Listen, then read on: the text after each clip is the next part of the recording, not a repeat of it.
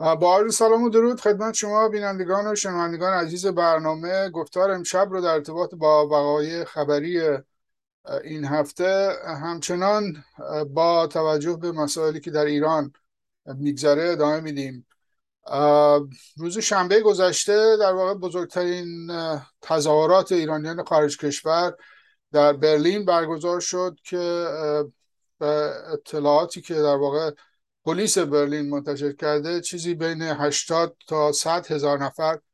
در اون حضور پیدا کرده بودند این تظاهرات بزرگ به تب در اروپا هم به طور جدی وسیله رسانه ها تحت پوشش قرار گرفت و هم سخنانی در موردش بعدا مطرح شده از جمله اینکه اعتراضاتی در واقع به برگزار کنندگان در سطح رسانه های خارج کشوری به ویژه در لس آنجلس. برخی از این رسانه ها بیشتر در واقع حملاتشون به این به, مس... به در واقع دعوت کننده اصلی برنامه های حامد اسماعیلیون هست در این رابطه که چرا صحنه در واقع استیج برگزاری این برنامه فاقد یک پرچم بوده پرچم ایران. و خب به تب این کانال های تلویزیونی که در لس آنجلس تبلیغ می‌کنن بیشتر مسئلهشون همون پرچم شیر و خورشید نشانه. و آقای اسماعیلیون در واقع قصدش این بوده که همه نیروهایی رو که در مقابل جمهوری اسلامی قرار گرفتند رو جمع بکنه و عملا این برنامه رو به نحوی وابسته نکنه به یک نگاه و یک جناح خاص در حال سیاسی که شناخته شده است در خارج کشور. ایراد دیگری که بر او گرفته شده حداقل وسیله آقای شهرام همایون و تلویزیونی که در لس آنجلس داره این بوده است که چرا به پرچم های اقلیت های قومی یا سازمان های سیاسی قومی مثل کردها و ترک ها اجازه حضور داده شده به این پرچم ها در این مورد هم آقای, آقای اسماعیلیون در واقع پاسخش این هستش که به حال به همون شکل ما نخواستیم که تفکیکی در هیچ موردی صورت بگیره و جنبه در واقع جذب هرچه نیروی بیشتر هدف بوده برای این برنامه گذاری برلین. و در این حال هم او قول داده که در برنامه آینده بیشتر به این مسائل دقت بکنه. ولی واقعیت اینه که بسیاری از نیروهای سیاسی در این برنامه حضور پیدا کرده بودند و حاکی از این بود که به حال در یک همدلی در مقابل جمهوری اسلامی قرار دارند. حالا اگر که تمام خواسته ها رو حمایت نکنند به ویژه مثلا یکی از مسائلی که وجود داشت مسئله تحریم ها بود و درخواست از دولت های غربی جی 7 که سفرهای ایران رو اخراج بکنند اینا همه باعث شده بود که عده از کسانی که در اون مراسم حضور پیدا می‌کنن هم حتی به اون برنامه پیش بینی شده و اون بیانیه ای که در این مورد قرائت شده وسیله آقای اسماعیلیون اعتقاد نداشته باشن و ازش حمایت نکنن. در حال اینها مسائلی است که همیشه وجود داشته و خواهد داشت. نکته دیگری که این هفته حائز اهمیت بود مسئله چهلم محسا امینی بود که برای این مراسم هم با وجود اینکه محدودیت های زیادی وسیله نیروهای امنیتی رژیم در شهر سقز به وجود آمده بود ده هزار نفر در صفوف بسیار به هم پیوسته در آرامستان شهر سقز حضور پیدا کردند و به محسا امینی دختر ایران ادای احترام کردند در چهلمین روز کشته شدنش. نکته دیگری که این هفته اتفاق افتاد در شاه چراغ شیراز یک عملیات تروریستی صورت گرفته و در جریان اون بیش از 15 نفر کشته شدند و تعداد زیادی هم زخمی. ظاهرا یک فرد با اسلحه کلاشنیکوف وارد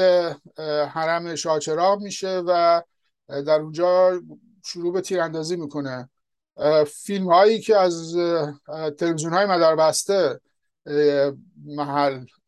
منتشر شده حاکی از این هستش که یک فرد بیشتر نیست و با این سلاح هم تعداد زیادی رو می‌کشه و در در شبستان های مختلف حرم شاه چراغ افرادی هر کی رو که دیده به حال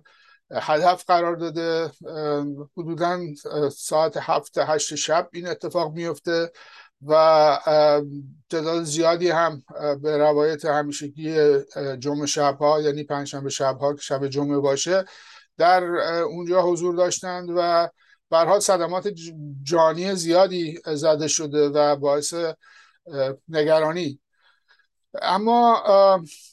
از اونجایی که حاکمیت و برها رژیم جمهوری اسلامی به نوعی مشروعیت خودش رو در بین اکثریت جامعه از دست داده از همون لحظه ای که این اتفاق افتاد اون چه که عموم مردم استنباط می‌کردن این بود که این یک اقدامی است که وسیله خود رژیم صورت گرفته برای در واقع انحراف افکار عمومی و انحراف توجه مردم از اونچه که در این اعتراضات و در جنبش زن زندگی آزادی میگذره. اینها در واقع مسائلی است که حتی بعد از اینکه اعلام شد داعش مسئولیت این عملیات رو به عهده گرفته هم همچنان ادامه داره و هیچکس باور نمی‌کنه که چنین اتفاقی بدون دخالت دستگاه امنیتی رژیم یا بدون خواست اونها عملی شده باشه. اونچه که واقعا حائز اهمیت است این هستش که یک اینکه رژیم واقعا مشروعیت خودش رو در بین اکثریت کسانی که خودش در واقع به او وابسته هستند یا از او به طور دائم به سنتا حمایت می‌کردن اخشار مذهبی جامعه این مشروعیت رو از دست داده. نشونش هم یکیش همین هستش که مردم در واقع حتی خبر راست رو هم از حاضر نیستند از رژیم بپذیرند. نکته دیگرش این هستش که واقعا چرا اینقدر نیروهای امنیتی رو به مسائلی درگیر کردند که به در واقع اون چه که امنیت مملکت رو باید حفظ بکنه بهش توجه ندارند و هم تروریستا و هم اقدامات دیگری که صورت می‌گیره به این راحتی می‌تونه در داخل کشور اجرایی بشه و فردی مثلا با یک اسلحه کلاشینکوف بتونه وارد یک حرم